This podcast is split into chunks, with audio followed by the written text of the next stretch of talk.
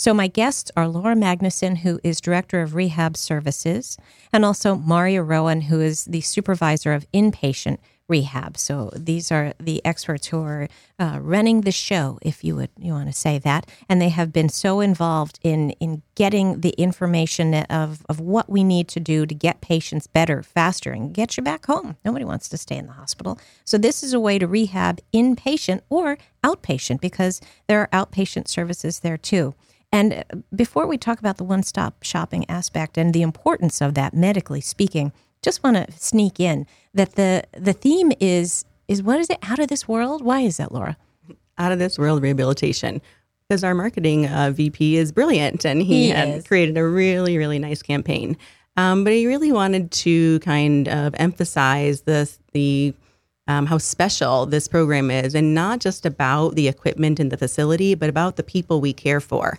And so, um, out of this world is kind of a space theme. It, you know, it's thinking about being stellar and galactic, and um, you know, taking off in your journey.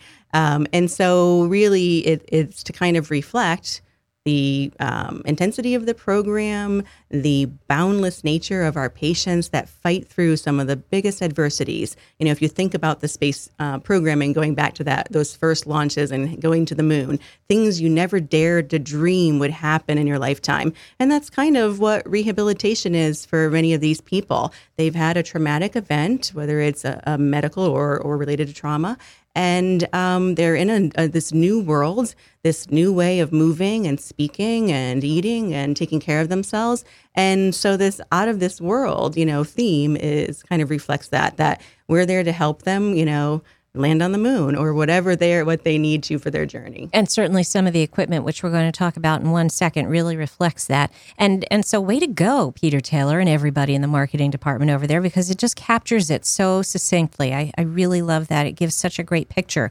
But we do want to talk about the medical necessity of having this inpatient rehab right there on the campus because sometimes you might have a complication. Tell us about that, Laura. Right. So, patients that um, benefit from inpatient rehab level of care are medically complex.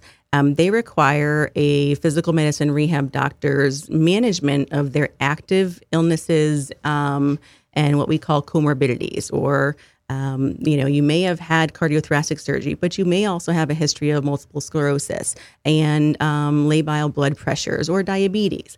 And when you have a significant event, um, it requires a physician, not for everyone, but those people that require it um, need that physician visit at least three times a week. So, being um, at the Rehab Pavilion, which is connected to Sarasota Memorial Hospital, the acute hospital, if you have a complication that requires urgent diagnostics, say an image of your brain to see if it there's a new bleed or an extension of a an, uh, your most recent bleed, so like a stroke, a hemorrhagic stroke in your brain, um, we can take you via elevator to have that urgent diagnostic. We also have, with the push of a button, a rapid response team that will come to the inpatient rehab pavilion, um, just like they would when you were in the acute hospital.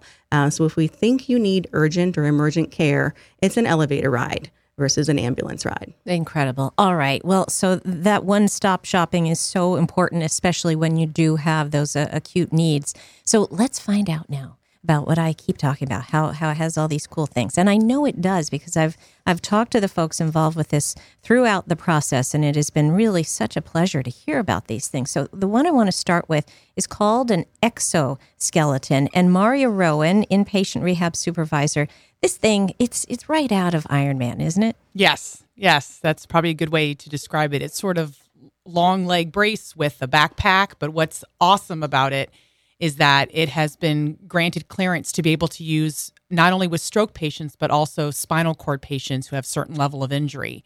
And what's amazing with it is that we can adjust the level of assistance that this machine provides to the patient. It can provide 100% completely have them stand up and assist completely with walking or we can vary different levels where the patient has to initiate some movement and then the machine will kick in or we can have only one half of the machine work and the other half the patient is solely doing on their own all that but it's very individualized to whatever the patient needs and probably the best part about it speaking as a therapist is that a lot of times when patients need assistance with standing and walking a therapist extends so much energy just holding them up there's a lot of fear of falling obviously there's weakness, there's imbalance. And so oftentimes you're spending so much energy holding the patient up that you're not able to focus on the actual walking. The function. Correct. This machine assists in standing and holds them that way. So as a therapist now, I can focus on the step, the step length, how, you know, whether their heel hits first, can they shift from side to side to be able to initiate that step without having to worry about holding them up and there's falling. And so patients also feel, of course, very secure in it. They're not going to fall. Um, and for many of them, of course, it's also um, emotional. There's a psychological component to now standing and walking and doing some things. So even though some people using this machine will possibly never be truly ambulatory again, it prevents a lot of complications that can occur if we're not upright. There's a lot of respiratory, there's a lot of cardiac issues that can occur if we're sitting for lengths of time. There's, of course, skin issues. There's also muscle atrophy. There's bone osteoporosis. There's those things that this machine, just by standing and being up and moving, will assist to prevent some of those. And of course, more steps. The more repetition you have, the more you practice something, the better the neural patterns, the better the intensity of, of training. We're able to improve that tremendously again because we're not spending all of our energy just standing somebody up and holding them it's there. incredible. And I'm, I'm looking at the pictures of it right now. If I can describe it to everybody listening, you look it up Ekso, E K S O, Ekso Bionics. It, it looks like a droid out of Star Wars, and you sort of strap into it. So, how is it that this thing can help people stand upright. And uh, to give you an idea, everybody listening, of how you normally help someone stand upright, you put a, a special kind of belt around them and you hold it. And it's not the most guaranteed way to keep someone up, no matter who it is or where you're having it done. So, how does this thing keep you upright? So this machine, the patient is basically strapped into the machine, and it's all computer driven, basically by a remote control. And the therapist, it's it's very very much an intense level of training much more than um, I was aware of when we first kind of looked at this device. But it is very, it's very complex. The therapists so far, we have um, four therapists that have been trained, and it's five. It was fifty hours basically of initial training, and a series of of other things that they need to go through, and then another three days of another eight hours of training each day. Ooh, does it sound like a droid? What does it sound like a droid when you walk? It no, doesn't. It doesn't. It, it, it doesn't. But Maybe the patient, we could get the that added in. Sort of wears a backpack device.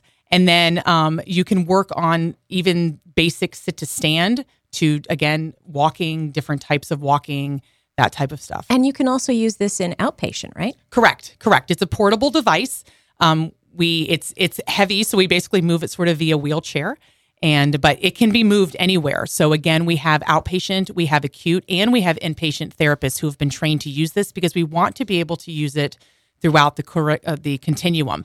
And it allows patients to be able to do hundreds and hundreds of steps versus maybe just the tens of steps if someone's holding on to them or we're even in parallel bars. And have that sensation of being able to stand up again. Correct. And let's talk about something else that is allowing them, going to allow them to do that. And that's the vector system. What is that? The vector system is a track system that's in the ceiling on one of our inpatient unit floors on the fifth floor. And it has a, a harness system basically that allows the patient to be able to hook in hook into this device. But what's amazing with it is that it's a very long track. We have almost 100 feet, which um, many places do not have anything of that length. And we can really work on truly functional tasks, not just walking, but we can actually work on kneeling down to the ground. The system will allow you to control descent and control back up. We can practice a controlled fall and have the patient practice getting up from the floor because the reality is some of our patients will fall and, at some point when they go home. Sure. And then how how far does this track go? I mean, is it all over the place? Is it uh, on every floor or how, it's, where it's can a, you go? It's in a hallway on our fifth floor. It's about 100 feet, but it does take a corner. So we can work on turns. You can also do 360 degree turns. We can work on reaching. We can work on all of that device without, again, being limited by a therapist having to hold somebody up and support all their weight and again, there's that emotional, psychological component of decreasing fear of falling. You cannot fall. Right. And that is such a huge component of, Absolutely. of relearning to walk and all those things. All right. So many more things to get through, but we need to take a quick break first. So, everybody, stick around.